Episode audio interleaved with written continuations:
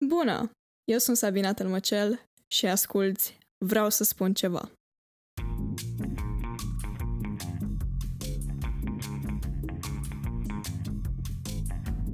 Te numeri printre cei care nu știu ce înseamnă cu adevărat să fii artist grafician. Astăzi Don ne va explica toate aceste lucruri și ne va prezenta beneficiile artei asupra omului.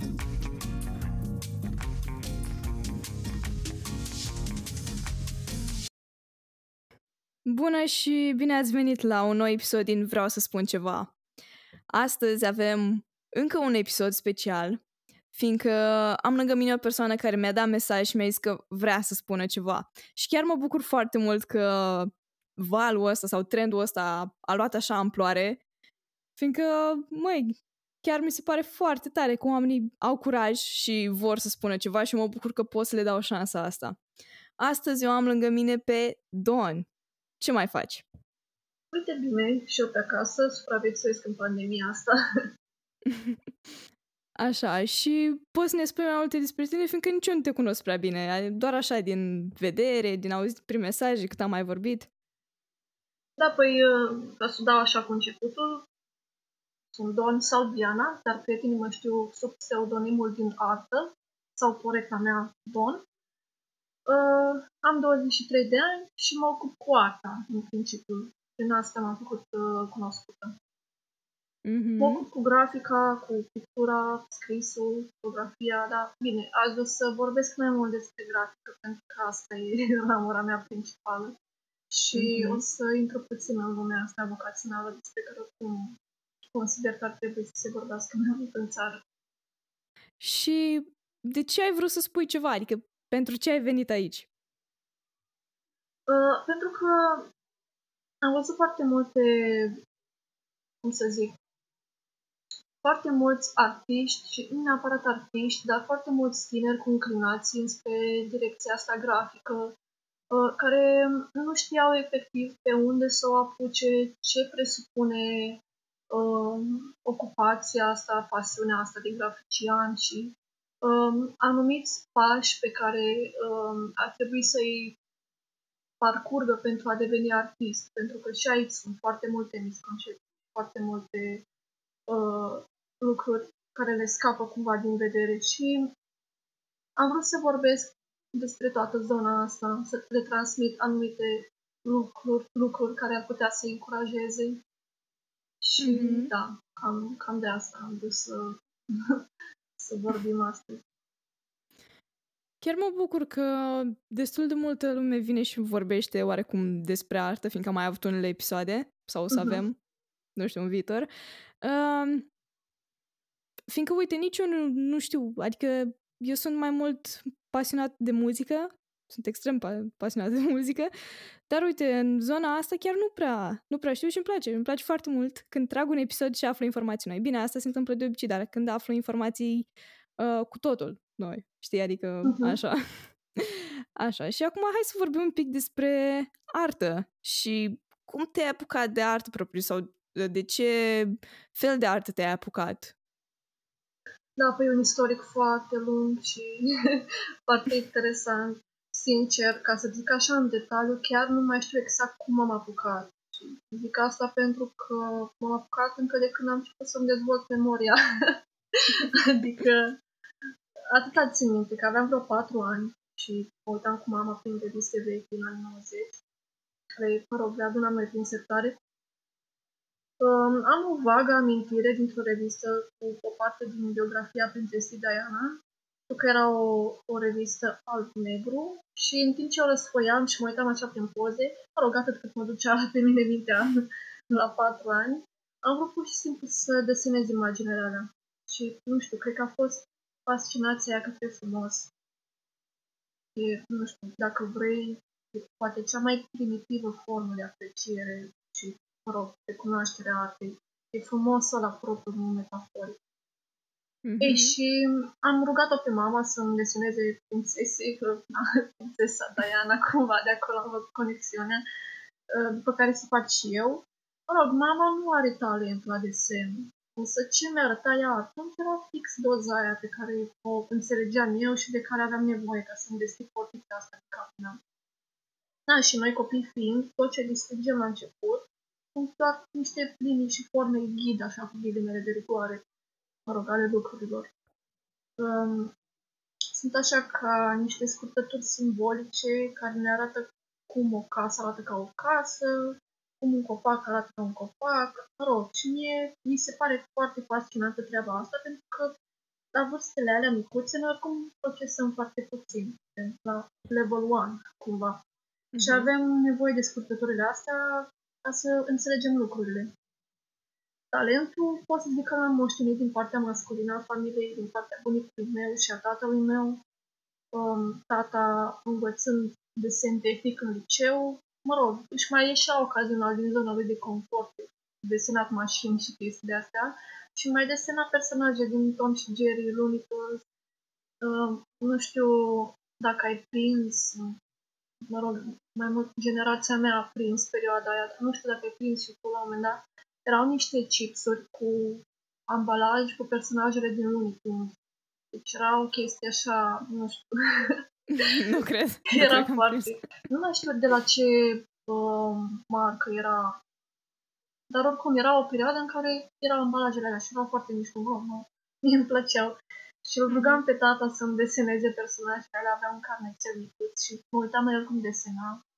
Și mă fascina pur și simplu.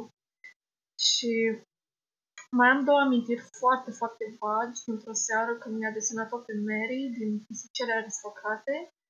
Și tot în seara aia, dacă nu mă înșel, se apucase el să facă un portret la un coleg la muncă sau ceva. Și eram efectiv fascinată de diversitatea asta, când să faci o caricatură și apoi să începi un portret, like, what the fuck, vreau și eu. Voiam și eu să... Mă rog, cât gândeam atunci, voiam și eu neapărat să ajung în punctul ăla la un moment dat. Și eventual să-l depășesc și, mă rog, ceea ce s-a și întâmplat. Și cum te simți când faci asta? Adică, nu știu, când desenezi ceva sau când ai o formă de artă în fața ta. Cum e? Dacă aș putea să fac o paralelă de cum mă simțeam atunci la început și cum mă simt acum,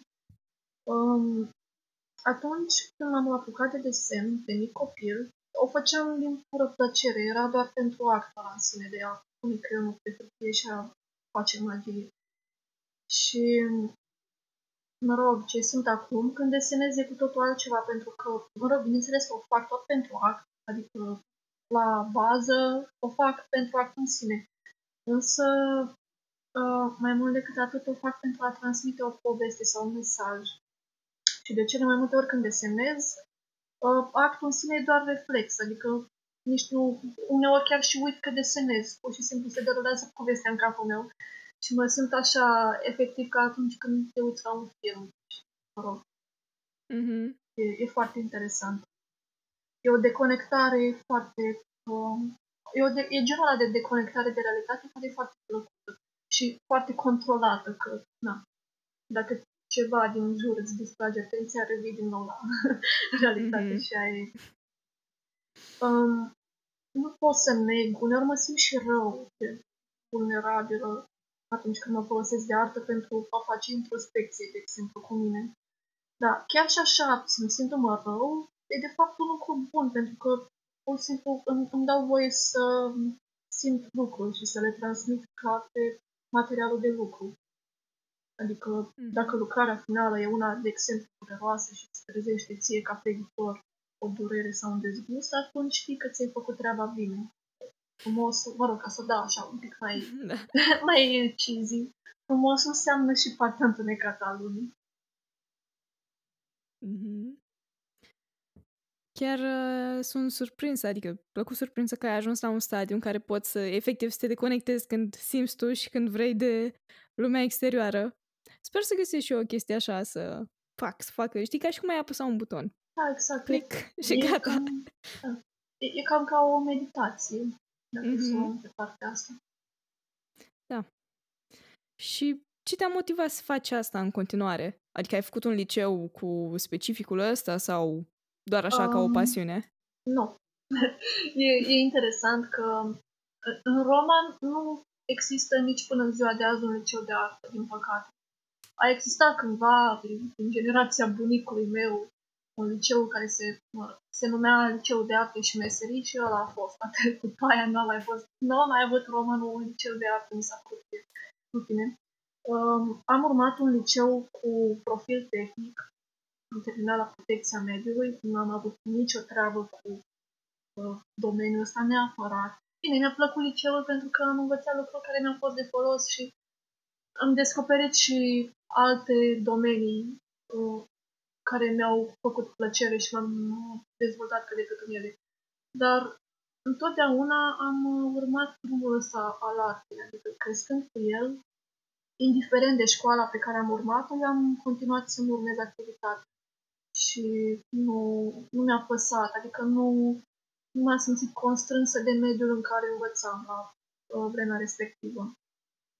Dacă e să mă rezum la ce m-a motivat, în primul rând ambiția, apoi încrederea în capacitatea mea creativă, o încăpățânare foarte, foarte benefică, pot să zic, o dorință de afirmare, frumusețea în sine, bineînțeles, și oamenii din jur care m-au susținut și m-au susținut în continuare. Și aș vrea să pun accent aici pe treaba asta cu susținerea oamenilor, pentru că nu cred că mi-aș fi dobândit încrederea pe care o am acum în ceea ce fac fără susținerea lor. A fost un parcurs interesant de la 13-14 ani, când m-am hotărât să postez în online lucrările pentru prima dată. A pornit foarte, foarte simplu. Am avut la îndemână un scanner, ceea ce în 2010 sau 2011, cam așa, nu era la îndemâna oricui. La îndemâna oricui care desena și aveam plan să posteze undeva într-o platformă. Mm-hmm. În fine, și mi-a scalat lucrările de la 11 ani și până la 13 ani și am pus pozele într-un album pe Facebook și l-am numit Drawings și, sincer, nu am crezut că lumea urma să reacționeze așa de wow, adică a fost cumva nu vreau să pară că chiar am pornit o mișcare, dar a fost ceva foarte neobișnuit la vremea respectivă. Adică lumea se folosea de Facebook doar să posteze poze și cam atât și cum majoritatea nu aveam telefoane cu camere foarte performante, că atunci, în perioada respectivă, trebuia să crease smartphone-ul, adică era efectiv tranziția aia super bruscă. Și nu aveam toți, nici măcar eu am avut un telefon super nașpa, un Nokia de aia cărămină, nu putem să fac absolut nimic cu el. Și majoritatea ne-am învârtit în jurul zonei astea, n-am avut telefoane performante, nu puteam să facem poze clare la desene, de exemplu. Și având un scanner a fost, nu știu, ceva super revoluționar pe moment. Și am fost bombardată, dacă pot să spun, de încurajări și de feedback pozitiv și lucrul ăsta m-a ambiționat să continui. O mai iau așa succesiv pentru că s-au întâmplat foarte multe lucruri de-a lungul anilor. În 2011 m-am apucat pentru prima dată de portrete și așa mi-am scos și primii bănuți. Ăla a fost un an foarte meaningful așa pentru mine. Efectiv, no bullshit, țin minte ca ieri că umblam pe horurile școlii și mergeam în toate casele unde aveam prieteni și cunoștințe, mă rog, cu mulți dintre ei, cunoscându-mă tot așa prin ceea ce fac.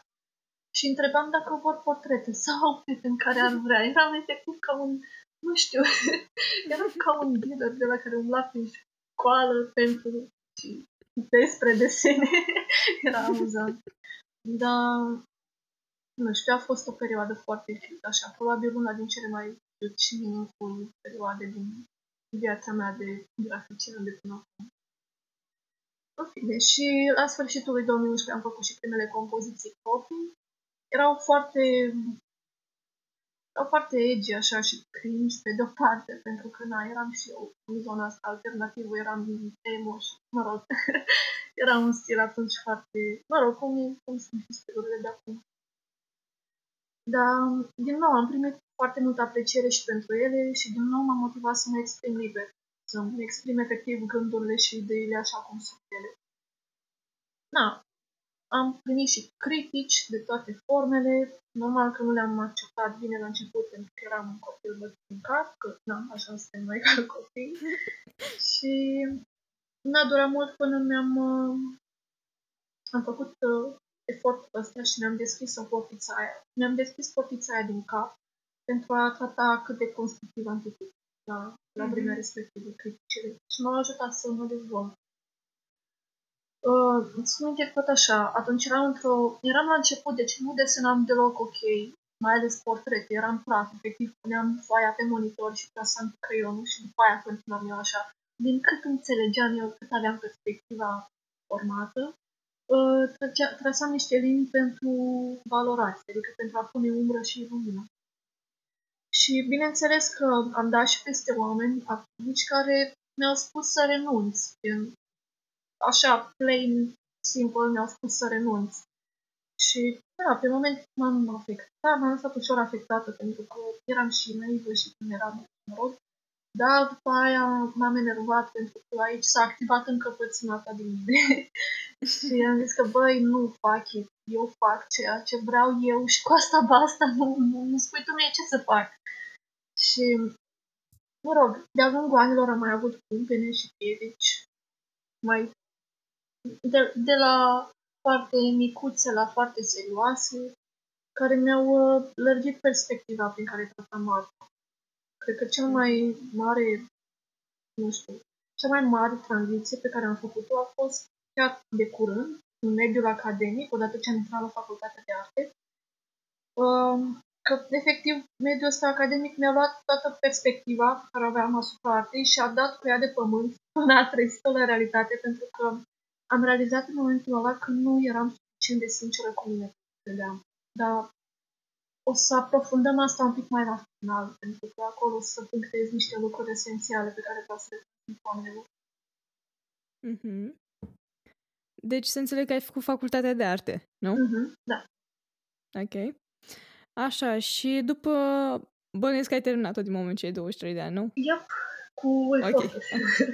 Așa. Și, efectiv, după ce ești din facultate, ce se întâmplă? Adică tu mi-ai zis că ești un artist grafician. Uh-huh. Adică poți să te specializezi pe o anumită arie, să zicem așa, sau cu asta ești din facultate? Nu, e puțin complicat, pentru că, da, tu când ești pe băncile facultății, pe diploma ta scrie că ești artist, mă rog, artist, cuvântul ăsta artist, o să intrăm și acolo, e un cuvânt foarte ușor folosit atunci când nu trebuie. Dar, în principiu, pe diploma de licență scrie artist la specializarea cu care în determinat. În cazul meu am terminat la grafică, artist în specializarea graficii și atât. Deci asta e tot. Dar nu te ajută cu absolut nimic, decât dacă vrei să urmezi un mediu didactic și atât. Ceea ce eu nu vreau, pentru că nu mă consider neapărat capabilă pentru a ocupa poziția asta. În momentul de față sunt freelancer, am o activitate de 8 ani, am de 8-9 ani de zile de când sunt freelancer, pentru că, teoretic, mi-am început activitatea de freelancer de la 14 ani, de când mi-am făcut primii bănuți. Deci, da, hai să zicem că sunt aproape pe 10 ani, 9, deci aproape, de când practic asta. Și e ok, dar îți dai seama, nu e o sursă de venit stabilă, adică automat, mă rog, mai...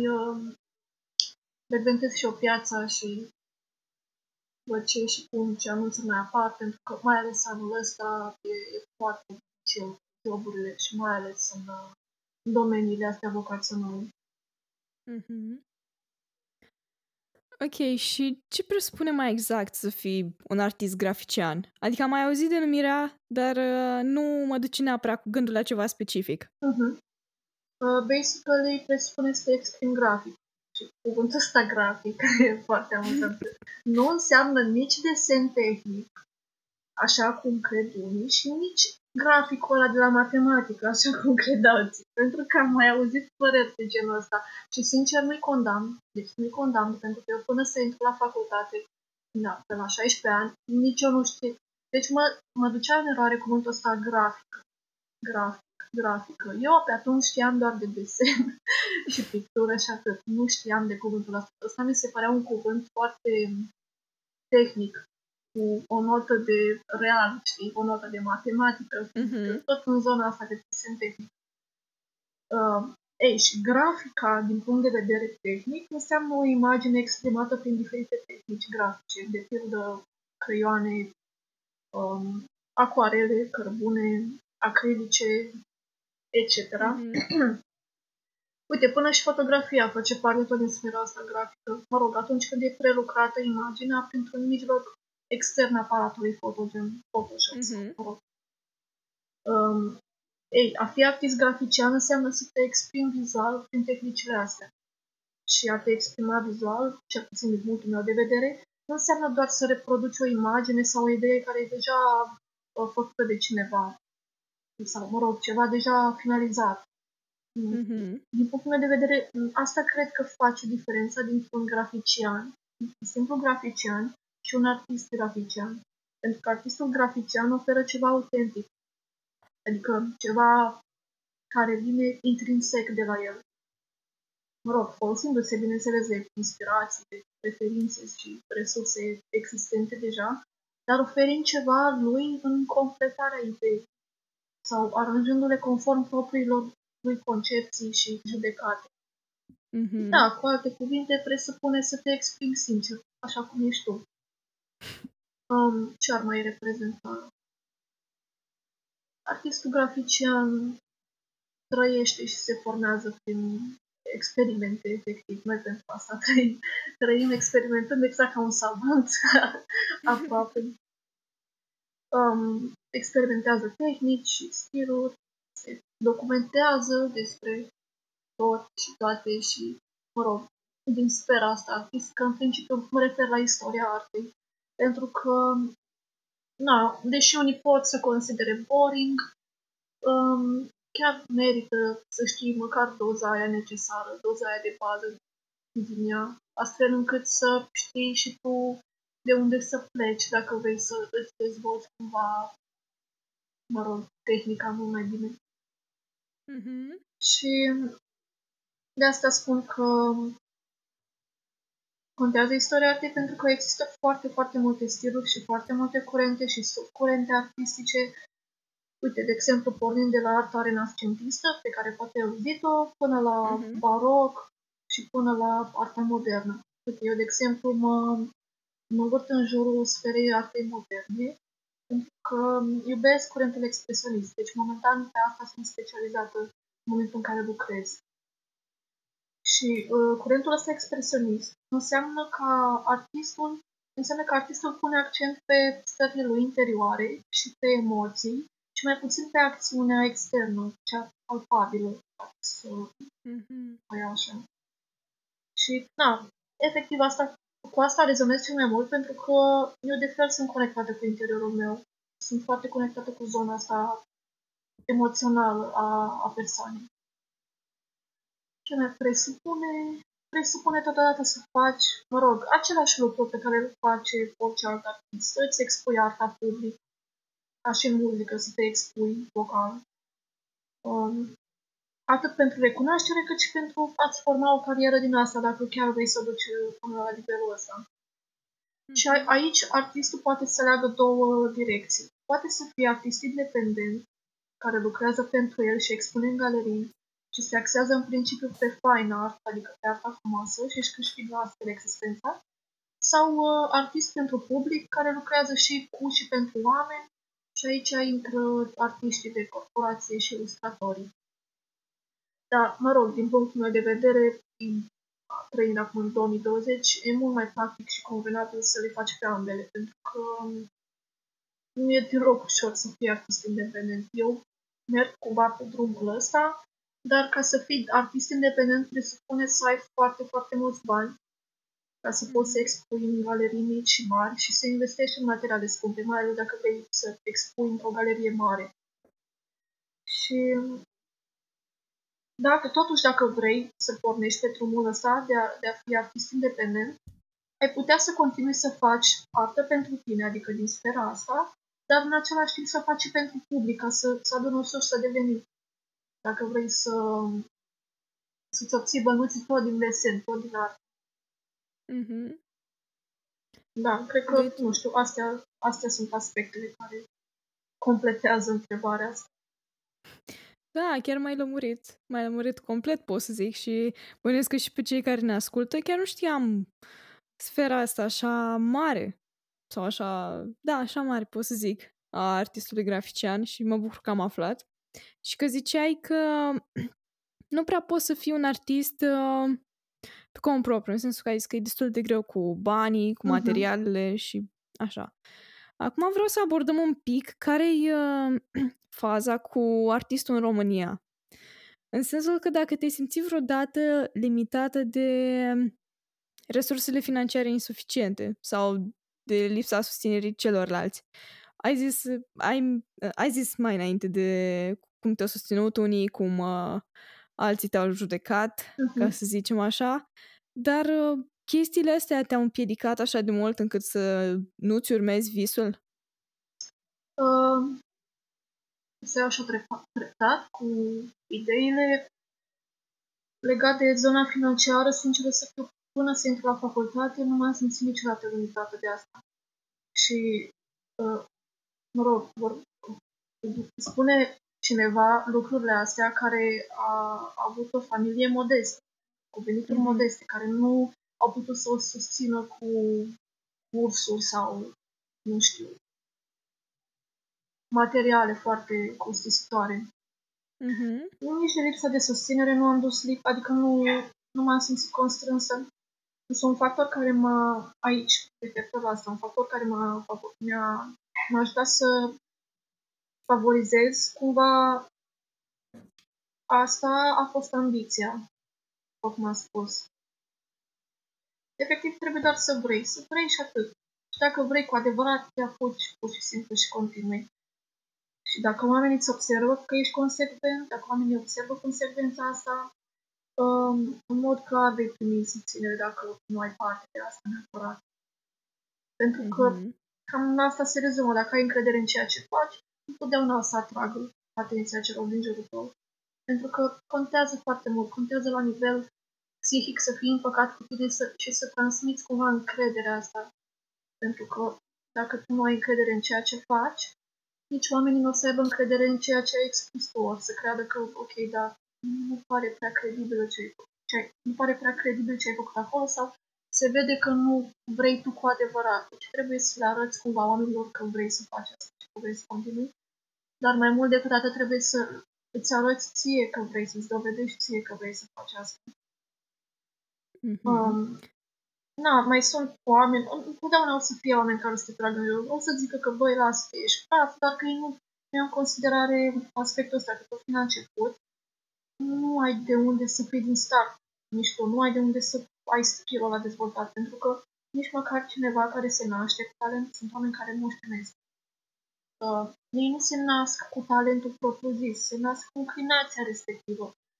Da, înclinația, dacă nu e șlefuită și dezvoltată, ea se pierde, pentru că, na, it just happens. Și cam asta e sfatul meu aici, să continuă să facă, să fie consecvent viitorul artist și, nu în ultimul rând, să se asculte pe el. Dacă în timp ce desenează și se pictează, se simte ok, se relaxează și e tot în regulă, atunci știe că își face treaba bine. Cât despre limitările financiare, sincer, eu nu cred în așa ceva, mai ales la început. Sigur, dacă n-ai un acoperiș deasupra capului și locuiești pe străzi, atunci, din păcate, da, cred că sunt slabe șansele să fii consecvent sau, mă rog, să-ți permiți măcar să începi. Dar, uite, eu când am început să desenez, am folosit doar foi de la de tip A4, de tip... Xerox. De la de tip Xerox. Da, și un set de creioane la vreo 5 sau maxim 10 lei. Nu știu dacă îmi dat mai mult de 10 lei un set de creioane. Și când se terminau, luam altele. Și, mă rog, cum am spus, probabil dintr-o familie modestă. Singura mea sursă de informație a fost de pe net. Pentru că Măcar atât, măcar ăsta a fost norocul de care am dispus la vremea respectivă, că am avut net și am putut să caut toate informațiile. Mă rog, cât mă duce aminte atunci, să-mi caut informațiile ca să mă dezvolt. Mm-hmm. Și consider că dacă am putut eu, prin, nu știu, sursele astea limitate, cred că poate oricine.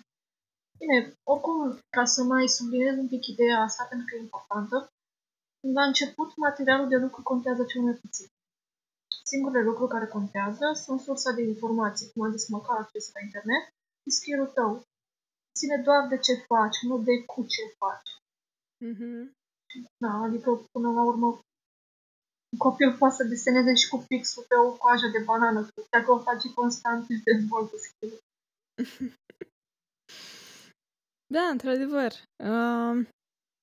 Dacă te gândești așa, contează foarte mult dorința fiecăruia de a face asta. Uh-huh. Și nu neapărat materialul. Uite, eu puteam să am altfel alt microfon acum, poate un microfon mai prost, dar dacă eu eram consecventă și tot trăgeam episoade și vorbeam, până la urmă reușeam. În sensul că, ok, chestiile astea n-ar trebui neapărat să ne limiteze.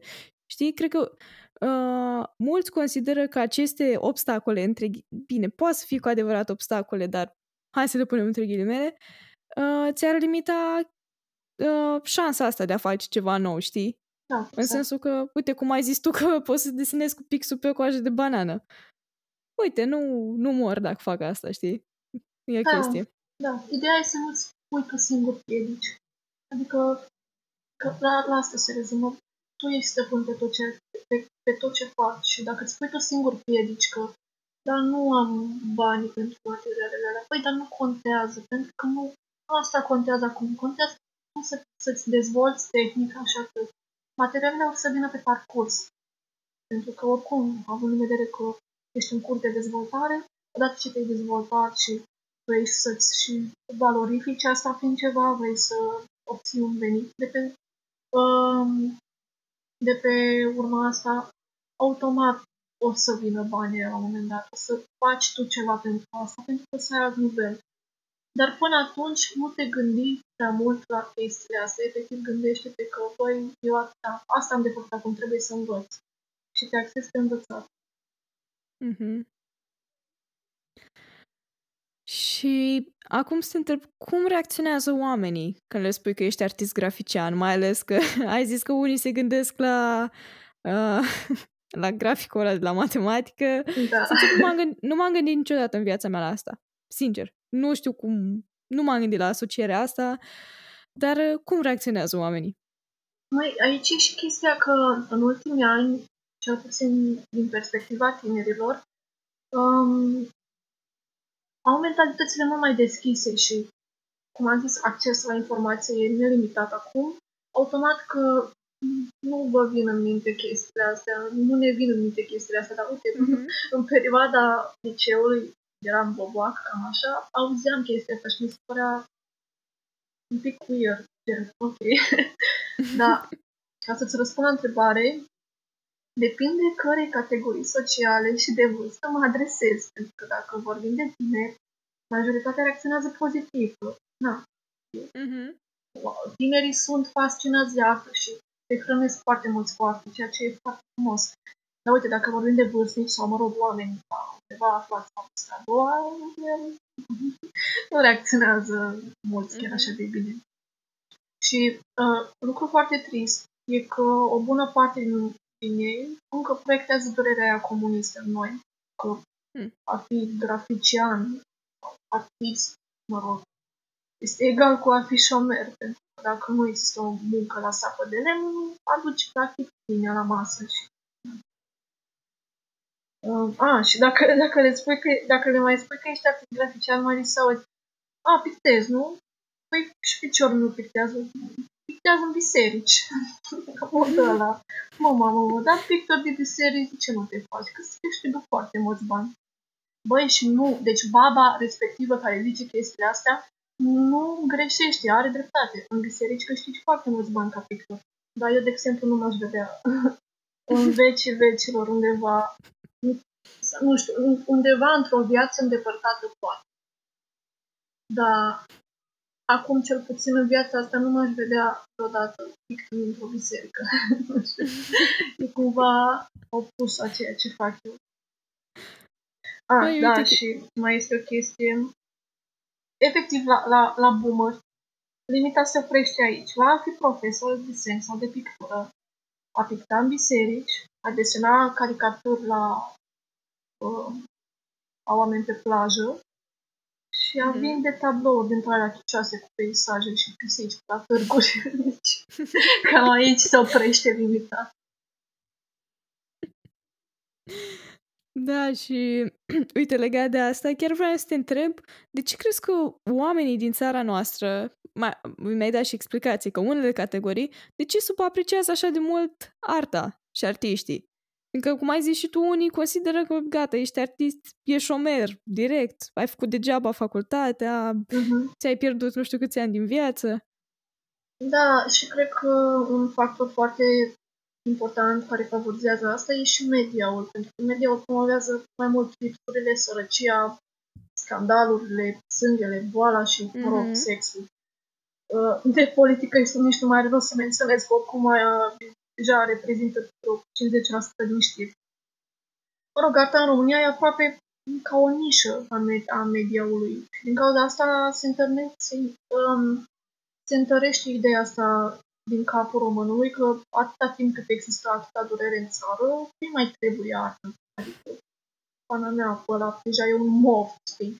Și asta mi se pare trist, pentru că e un cinism, dintre ăsta super, e un cinism colectiv, care inhibă efectiv lumea artei. Și asta, nu știu, cred că se rezumă tot la comunism. Cumva, nucleul problemei se rezumă tot la comunism. Pentru că oamenii generațiilor respective, fiind privați atâția ani de la cultură și, în general, de la informații și mai ales occidentală, nu au cum să facă tranziția aia în mediul ăsta actual guvernat de viteză și informații. Mă rog, ei încă sunt traumatizați și se mișcă în ritmul acela lent, familial și statornic. Și mediul ăsta alert și progresist și liberalist efectiv îi sperie și plus că informația asta venită buluc așa nu are timp să se fixeze în licovor. Și, mă rog, e un aspect foarte dificil de abordat și, sincer, chiar nu știu dacă m-aș putea gândi acum la o soluție concretă care să aducă arta la un nivel în care, mă rog, să fie văzută ca o normalitate și nu neapărat ca un moft exclusivist. Știi, mă gândeam acum o soluție poate o să fie când o să treacă generațiile acelea. Adică când noi o să fim bătrâni și cei tineri și adulții de atunci o să fie deschiși. În sensul că noi sper ca toată lumea să fie deschisă, știi? Adică o să fie așa o schimbare. Bine, o să dureze ceva, dar o să vedem. Sperăm să prindem zilele alea, sincer. Mai ales tu ca artist. Da, așa, și că tot am vorbit de țară și chestii, cum crezi că situația actuală cu pandemia a influențat arta în general și artiștii? Fiindcă ai zis și ai menționat de fapt la început că în vremurile astea e cam greu. Da, păi din păcate tot așa o să simt o notă mai tristă, că pe mulți artiști a afectat pandemia și au ieșit așa de rit și din punct de vedere profesional și mental, mă rog. La nivel general, sunt foarte mulți artiști cu activitatea de la muzicieni, la actori, la fotograf și pictor și graficienist. Mă rog, acum rezumându-mă strict la nișa mea, cred că ilustratorii și graficienii din corporații sunt cei mai safe momentan, pentru că toate industriile depind de ei până la urmă. Ei sunt cam la aceeași poziție cu programatorii din IT. Dar, din punct de vedere psihic, e dificil iar, pentru că nu e ușor să stai în casă mare parte din timp. Adică și eu o resimt încă de la începutul anului și mai ales social. Noi, ca artiști, ne hrănim din exterior, din viața, din natură și din viața de zi cu zi. Și mai ales eu, sau artiștii ca mine, ne hrănim foarte mult din oameni. Deci, automat, anul ăsta ne-a lovit fix acolo unde ne durea mai tare, la viața noastră socială. Și, mă rog, de tu ca artist te plafonezi fără stimul și îți cade energia și creierul și inspirația dacă nu faci, mă rog, asta dacă nu faci tu un efort ca niciunul tine, ca să nu iriși să intri în depresie. Dar și asta, continuă, că spun după asta. Nu, voiam să te legat de faza cu oamenii. În sensul, mi-a venit așa în cap când ai zis oameni și chestii. Măi, deci acum când văd filme sau când mă uit la poze, când eram cu prietenii mei, așa unii lângă alții, sau când mă uit la asta, când ascult muzică și live de la niște concerte, băi, și oamenii stăteau lipiți unii de alții, nu știu, mi se pare... Da, acum se pare wow! Da, deci zici că e alt univers, nu știu, ui. Și mi se pare o anormalitate să văd oameni fără mască în poze. Și nu... Efectiv, într-un fel m-am obișnuit cu masca, în sensul că, ok, văd persoana și eu când o văd într-un fel o văd sub mască, dar dacă o văd fără mască, mi se pare ciudat. Nu știu, e ceva foarte dubios. Exact, înțeleg perfect, cred că toți trăim prin același lucru acum. Dar, nu știu, ne-am adaptat acum în felul ăsta și, la un moment dat, să sperăm că o să nu o să dureze chiar un an sau poate mai mult de un an, când o să ne revenim la vechile obiceiuri, dar iarăși cred că o să fie foarte ciudat la început, când o să trebuiască să ne readaptăm la trecutul ăla. Da, e foarte ciudat. Dar aici voiam să mai punctez că, pe de altă parte, a făcut și ceva ok pandemia asta oamenilor. Pentru că ne-a adus pe toți, dacă ai observat, ne-a adus pe toți cam aproape la același nivel. Adică, uite, dacă ne simțeam uneori unii mai pe sus pe alții sau mai inferior, acum suntem toți în aceeași oală de bine, că vrem să nu. Și avem ocazia să profităm de pauza asta. E un fel de pauză și să lucrăm cu noi. Să facem lucruri pentru care nu am avut timp înainte. Uite, eu anul ăsta am început să fac terapie la psiholog și cred că, sincer, cred că e cea mai mare realizare care îmi marchează tot anul, pentru că am neglijat aspectul ăsta toată viața mea și în sfârșit am pus piciorul în plat și am făcut-o și ca artist, nu știu, terapia, ca artist ai nevoie de terapie la un moment dat în viață. Știu că sună foarte extremist așa și cum o zic, dar la un moment dat o să ai nevoie de terapie. Asta nu e extremist, eu sunt pro terapie, în sensul că foarte mulți tineri și foarte mulți oameni, ți-am zis, văd mersul ăsta la terapie sau la psiholog sau etc, ca o chestie așa extrem dubioasă, în sensul că ei nu se gândesc că, ok, noi suntem formați, avem corpul, dar parcă avem și sentimente, avem și suflet, avem și minte. Știi, într-un fel ar trebui să o tratăm și pe aia, nu știu, zic și eu așa, adică... Da, exact. E încă tabu, din păcate. Subiectul ăsta. Da. Și uite că tot vorbeam de psihic și toate chestiile astea. Drumul tău în lumea artei te-a ajutat cumva la nivel psihic? Adică, nu știu, ai observat anumite beneficii? Uite, cum ai zis mai înainte, că e o formă așa de deconectare. Te-a ajutat în modul ăsta? Da, categoric. Fără doar și poate. Sincer, nu știu dacă m-aș putut dezvolta în felul care sunt acum, fără apă. Iau în calcul și faptul că, din păcate, nu am avut o copilărie ușoară și am trecut și eu, ca mulți alții, prin diferite experiențe mai dificile. Mă rog, nu le doresc nimănui. Uneori apar momente când, efectiv, nu poți vorbi sau nu poți să verbalizezi sau, efectiv, nu găsești cuvintele potrivite care să descrie starea pe care o simți în moment. Și atunci, cel mai ușor ți să arăți. Și e necesar să o faci, să nu lași, efectiv, să se adune toate treburile astea și să-ți îngusteze privirea, pentru că am asta tinde să facă overthinking-ul. Te face să te gândești atât de mult la griji și diferite aspecte din viața ta, încât nu mai vezi ce se întâmplă în jurul tău. E ca un fel de tunnel vision, la modul ăla. Și de asta e necesar să dai totul afară prin ceva. Eu așa mă folosesc de artă, efectiv într-un scop dintre ăsta, catartic. Și, mă ajută foarte mult că sunt o fire, e puțin ciudat la mine, pentru că eu sunt de fel o fire rezervată și disciplinată, dar în același timp sunt și foarte haotică și e foarte multe dezordine în capul meu. Și ca să pot să ordonez dezordinea asta, pentru că gândesc foarte mult și uneori mult și util, mă folosesc de arte ca să ordonez. Le pun pe toate în ordine. Și asta mă ajută foarte mult și din perspectiva anxietății, pentru că am o anxietate destul de ramificată, care, din fericire, lucrez din ședințele de terapie. Dar în afara ședințelor, cum am spus, mă ajută arta să mă pun pe picioare și să îmi fac curat în gânduri. Efectiv, arunc la gunoi ceea ce nu e de folos. Așa că o rutina mea e suficient să ascult muzică și poate să schițez niște idei, oricât de haotice sunt, nu contează, poate să nu aibă sens neapărat. Să le cunosc eu sensul de moment pentru care să mă apuc după aia de o lucrare mai am. Dar nu contează efectiv cât de rău arată pe moment. Uite, mai am momente când mă folosesc de sunetul făcut de trasarea creionului pe hârtie, pixele de creion, ca o metodă de grounding, ca să mă reconectez cu prezent.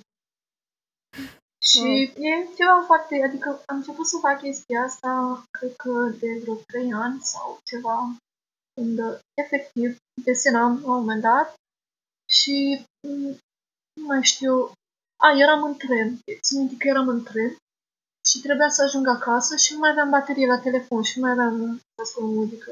Nu mai ascult muzică și desenam și efectiv eram atentă la sunetul ăla. Eram super atentă la sunetul ăla dat de creion. Și stăteam și mă gândeam, nu mă calmează chestia asta. De ce m-am acordat mai multă atenție până acum? Și am momente când chiar fac chestia asta și mă liniștește. Da, uite că ziceai că în perioada asta, să zicem, a pandemiei, am avut așa... Uite, cum ar fi pentru mine, a fost așa o chestie... Dacă nu era aia, eu acum nu mai eram. Așa. În sensul că nu mai găseam echilibrul ăla. Într-un fel, dacă nu găseam echilibrul ăla, cred că nu eram destul de... nici nu știu cum să numesc neapărat curaj sau ceva de genul ăsta, încât să fac podcastul. Și dacă nu era pandemia, nu făceam nici asta, fiindcă n-aveam în veci timp să mă gândesc la chestia asta și... Deci nu aveam. Asta mi-a intrat așa în viață, oarecum... Adică îmi fac timp pentru asta, știi? Dacă îmi place, îmi fac timp și e o chestie. Dar uite, chiar am văzut chestia asta ca pe ceva benefic. Mi-am luat o pauză, m-am deconectat de la viață, chiar dacă mi-a fost greu, la fel ca celorlalți, de distanțarea asta socială, de ruperea asta. Și mai ales și acum, uite, eu încă sunt la liceu, nu mai mergem la școală, efectiv stau acasă. Și, da, eu sunt ok cu statul acasă, în sensul că n-am nicio problemă cât am activitate. Exact. De dimineața până seara am ce să fac, școală, podcast, alte asociații de voluntariat, am ce să fac. Adică nu mă simt nașpa, mă simt bine, sincer. Asta e foarte bine. Dar nu te gândi că, uite, nici eu nu mă consider neapărat o persoană extrovertită, adică mă simt și eu ok în general să stau în casă. Dar atâta că în momentul în care știi că nu mai faci voie, adică o faci cumva din obligația celorlalți, efectiv, deep down, e un sentiment de pierderea controlului, știi? Pentru că nu stai în casă pentru că vrei tu să stai. Cumva ți se impune să faci asta. Și automat vine o doză de presiune în tine și îți influențează cumva, mă rog, viața în oarecare măsură. Dar de asta, da, contează să ai activitate. Dacă ai activitate, treci prin zile ca și când ar fi totul ok. Și oricum e totul ok, că până la urmă, mă rog, ne protejăm și noi. Da. Și uite, legat de chestia asta cu, într-un fel, acum se impune să stai în... Bine, oarecum se impune să stai în casă, că nu mai merg eu la școală. Dar, știi, mă uit dimineața pe geam și mi-am amintesc, băi, ce dimineață frumoasă de toamnă, așa era când mergeam la școală.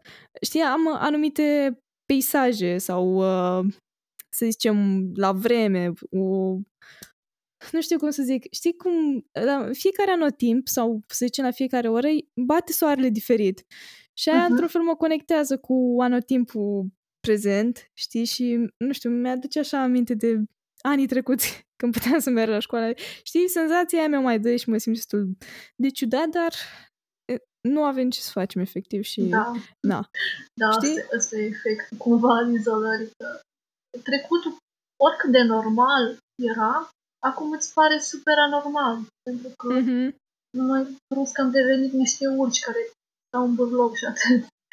Și da, e ciudat, dar chiar cred că o să facem prin asta la un moment dat, o să mai fie cazul, o să fie niște amintiri pe care o să le discutăm la o bere și o să râdem despre ele și atât.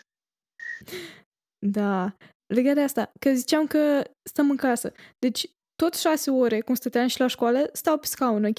Dar acum parcă mi se pare diferit, în sensul că parcă e altfel când stau pe scaun acasă, în fața unui laptop, decât să fiu la școală, stau pe scaunul ăla și să am colegi în jurul meu. Adică, știi, asta vreau să zic că, ok, același timp stau tot pe un scaun. Dar parcă e așa o diferență drastică, chiar dacă fac aceeași activitate, oarecum. Știi, e ceva așa. Da. Eu mă rog, m-am terminat școala, nu știu cum se simte efectiv. Dar dacă aș fi în locul tău, cred că m-aș simți un pic mai ok, pentru că poate aș fi și mai atentă la lecție, că când ești în clasă, într-un fel de asta nu ești atentă pe moment la lecție, pentru că sunt o grămadă de colegi în jurul tău și te uiți la unul, te uiți la altul, mai sunt, se aud voci în fundal și cumva îți acaparează atenția, dar cumva privind lecția și ascultând-o doar dintr-un monitor, nu mai e nimic în jurul tău care să te distragă și cred că, mă rog, înțelegi un pic mai ușor. La asta îți dau dreptate oarecum. Îți dau dreptate, dar faza e că, uite, din experiența mea, mă mai pierd, să știi, și la ore online. În sensul că, nu știu, orică nu-i mai văd fața profesorului, fiindcă unii și-au luat tablete de la, știi, pe care se scrie și am doar tableta în față și au doar vocea, nu știu, sau poate că nu văd colegii. E ceva ciudat, dar parcă la un moment dat doar efectiv mă uit și așa, trece sunetul pe lângă mine, aia e, știi? Yeah, it happens. Da. Oricum. Așa. Și că tot am vorbit de chestia asta, cu izolare, cu, mi-ai zis, de terapie și așa. Într-un fel, arta te-a ajutat și pe partea asta terapeutică, în sensul ai reușit, mi-ai explicat, știi, că ai reușit să îmbini arta cu terapia. Cum e chestia asta? Să îmbin arta cu terapia? Înseamnă, cum am spus, să vorbesc, dacă, de exemplu, nu știu, am o zi în care am avut un atac de panică, să zicem că am avut un atac de panică și vreau cumva să îmi dau afară tot bagajul ăla pe care l-am simțit atunci, cât să-l și înțeleg mai bine, ca să-l pot controla pe următorul mai bine. Efectiv, încerc să îmi aduc aminte ce mi-a provocat atacul de panică și să încerc să-l ilustrez, să mă pun cumva față în față cu el, pentru că dacă îl ilustrez, cumva nu mă confrunt cu el propriu-zis, dar punându-l în foaie, îl aduc cumva în prezent și cumva mă confrunt cu el. Și așa mă ajută să controlez un pic mai bine trigger-ul respectiv și mă ajută totodată să adică îi scade cumva intensitatea, pentru că eu, confruntându-mă cu ea, cu ghilimele de rigoare, mai mult și mai mult, automat îi va scădea intensitatea și nu se va mai reactiva la loc. Este un simplu exemplu, dar cam așa am încercat să mă folosesc de artă strict în scopurile astea. Și nu mai zic că dacă o altă problemă se rezumă la încrederea ta în tine. Efectiv, ca să rezolvi chestia asta, trebuie doar să vorbești cu tine în interior, adică să ai introspecția asta și să te descoperi, pentru că lipsa încrederii în tine vine tot de la necunoașterea ta ca persoană. Adică trebuie să te asculti, să vezi, băi, ce vrei tu cu adevărat să faci. Și trebuie doar să o faci. Adică de asta am și vrut să accentuez ideea pe care am zis-o la un moment dat, că modul ăsta mediul academic, facultatea mi-a schimbat complet perspectiva pe care o aveam asupra artei, pentru că, da, eu mă simțeam bine făcând artă și expunând public, dar nu mă simțeam în totalitate eu. De asta și uneori când, nu știu, mai ieșeam cu prieteni sau, nu știu, mă mai duceam la parte și mai spunea unul altul sau auzeam cumva dintre vorbe, hei, uite-o pe fata aia, uite-o pe artista aia care desează. Când auzeam cuvântul ăsta, artist, parcă, nu știu, mă simțeam atât de mică în fața cuvântului ăsta. Simțeam că nu îl merit, pentru că știam că eu nu mă exprimam exact așa cum îmi doream. Pentru că eu, până la 21 de ani, cam așa, desenam într-un stil super realist. Să dau un exemplu pe care știe toată lumea, Salvador Pali. Și într-un stil așa foarte convențional, un macabru de la și dark foarte convențional, pe care îl vezi peste tot pe net, mai ales pe Instagram și în filme, și se îmbina cu un stil gotic care, nu știu, se pierdea printre miile de astfel de direcții, exact la fel. Și simțeam că ce făceam eu nu rezona neapărat cu felul meu de a fi, pentru că eu știam că deep down, știam că pot mult mai mult de atât. Și lucrul ăsta mi s-a spus și la facultate de către profesori, printre care profesorul meu coordonator, care efectiv s-a uitat la mine, cum arăt, cum mă manifest, cum vorbesc și ideile pe care le am în momentul în care propuneam teme pentru finalul semestrului și pentru lucrări. Și îmi spunea că, băi, riscă mai mult, încearcă mai mult, ieși din zona asta, pentru că știu că poți mai mult de atât, dar nu te limita la conformismul ăsta și la trendul ăsta. Și efectiv, asta și m-am gândit că, băi, în momentul am zis că, băi, unul la mână nu e bine ce fac, n-a fost bine ce am făcut. Doi la mână, ok, hai să schimb asta. Și am stat și m-am gândit, am făcut foarte multă introspecție cu mine și am gândit, băi, înseamnă că de asta aveam eu blocajul ăsta.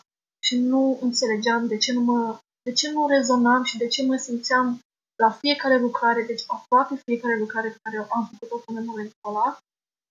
Nu eram mândră de ea, nu-mi plăcea, aș fi schimbat ceva la ea, aș fi băgat ceva, dar nu știam ce. Automat nu rezonam cu stilul respectiv și cu modul în care mă exprimam. Mă exprimam la un mod foarte superficial, adică nu puneam accent pe poveste, decât puneam pe detalii. Vreau să iasă lucrarea foarte frumoasă, să atragă, dar nu exprimam absolut nimic din punct de vedere relativ. Și am zis că nu, hai să fac altceva. Hai să văd ce vreau să fac eu cu adevărat. Și am stat și m-am gândit foarte mult la mine.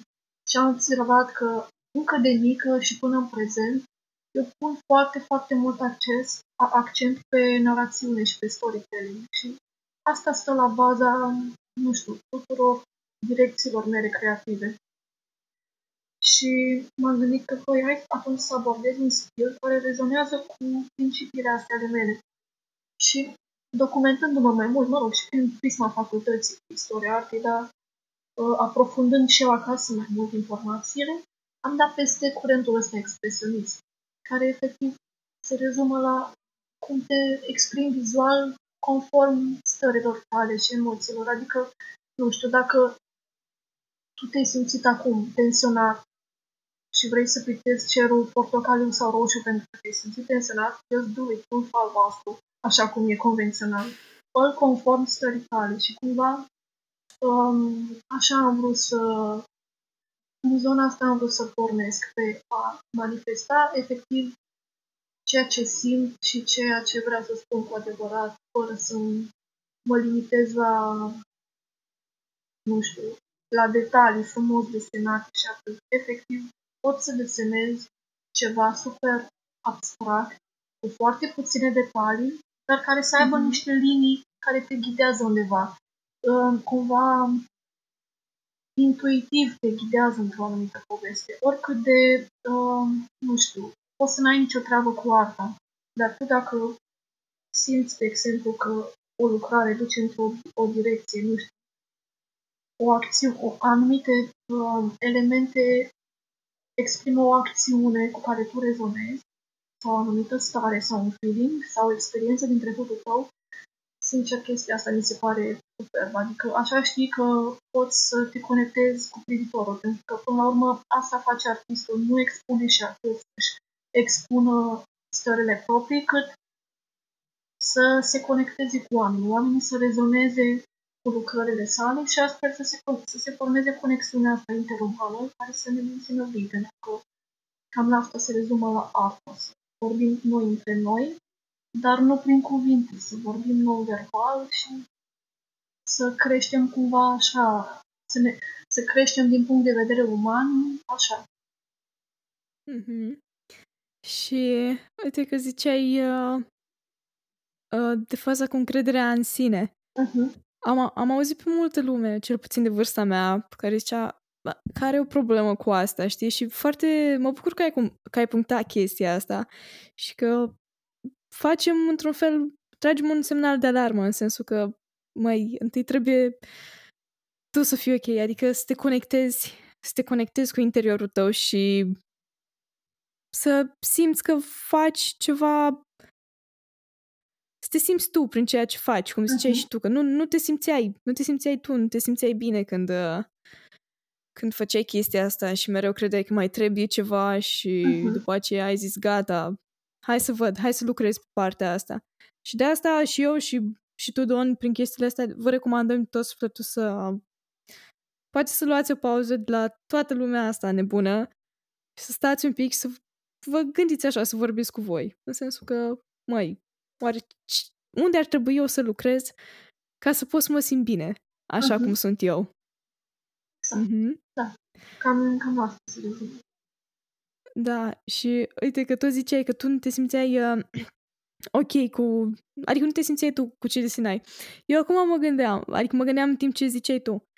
Oare ce se întâmpla dacă eu făceam podcastul și nu ziceam ce voiam eu să zic cu adevărat? Adică o abuream așa pe chestii random, știi? Degeaba, gen, doar ca să fie făcut, dar nu pentru că voiai să faci asta neapărat. Da. Nu, dar mă gândesc așa. Cred că era ciudat, adică nici măcar nu se simțea în tonul meu sau în toată activitatea mea, cred că nu se simțea niciun pic de entuziasm. În sensul că... Da. Așa, și acum că am vorbit despre efectele astea ale artei asupra psihicului nostru, hai să vorbim un pic dacă poți să-mi recomanzi niște cărți sau documentare pentru inițierea în artă, fiindcă ți-am zis că nu sunt documentată în domeniul ăsta și chiar aș vrea să intru în el, să vedem ce o să fie. Băi, cum am zis, nu sunt cel mai bun profesor, deci nici nu vine în minte o carte acum anume sau un documentar efectiv despre inițiere. Dar atâta le spun celorlalți, să se folosească de internet, dați un search pe Google și pe YouTube și o să găsiți acolo toată informația necesară și moca, pe care oricum o singură carte nu poate să o prindă și e suficient. Mm-hmm. Da, fiindcă, uite, eu mă bucur că mi s-a deschis așa orizontul, că mi-ai povestit tu și poate... Cine știe, dacă știți voi, cei care ascultă vreo carte sau vreun documentar, doar ne dați mesaj și vedem. În sensul că ăsta, știi, poate multă lume și mai am și eu tendința, știu, am unele perioade în care mă rămân și citesc sau mă uit la documentare pe o anumită temă. Știi? Dar vreau să diversific și de asta întreb. Cred că întreb pe fiecare ascultător ce cărți citești sau ceva de genul ăsta. Ascultător, scuze, invitat. Fiindcă vreau așa să... Da, chestia că la desen, din punct de vedere a inițierii în desen, dar recomand cărțile astea pentru că, mă rog, eu nu m-am inițiat prin cărți, dar pe parcurs, în facultate, de exemplu, am făcut-o pentru că mi s-a impus. Dar ce am observat la cărțile astea sunt foarte boring, efectiv. Da, când citești o carte din alt domeniu, e fascinant. Eu, da, pro chestia asta, pentru că și pe mine mă fascinează. Dar referindu-ne strict la desen, chestia asta mi se pare foarte boring, pentru că e mult mai ușor să vezi un video în care îți arată efectiv vizual ce se întâmplă acolo. Nu te uiți doar la niște poze foarte micuțe din carte, din care nu înțelegi mai nimic. Sau nu. Vrei să vezi cumva imaginea mare în cadrul tău, să vezi detaliile, eventual un video care să se arate. Stai un pic, cred că n-am pus eu întrebarea corect. În sensul că ăsta... Mă refeream mai ales la cărțile astea, într-un fel să mă introducă în artă, în sensul istoria artei. Scuze, am pus eu întrebarea complet diferit, scuze.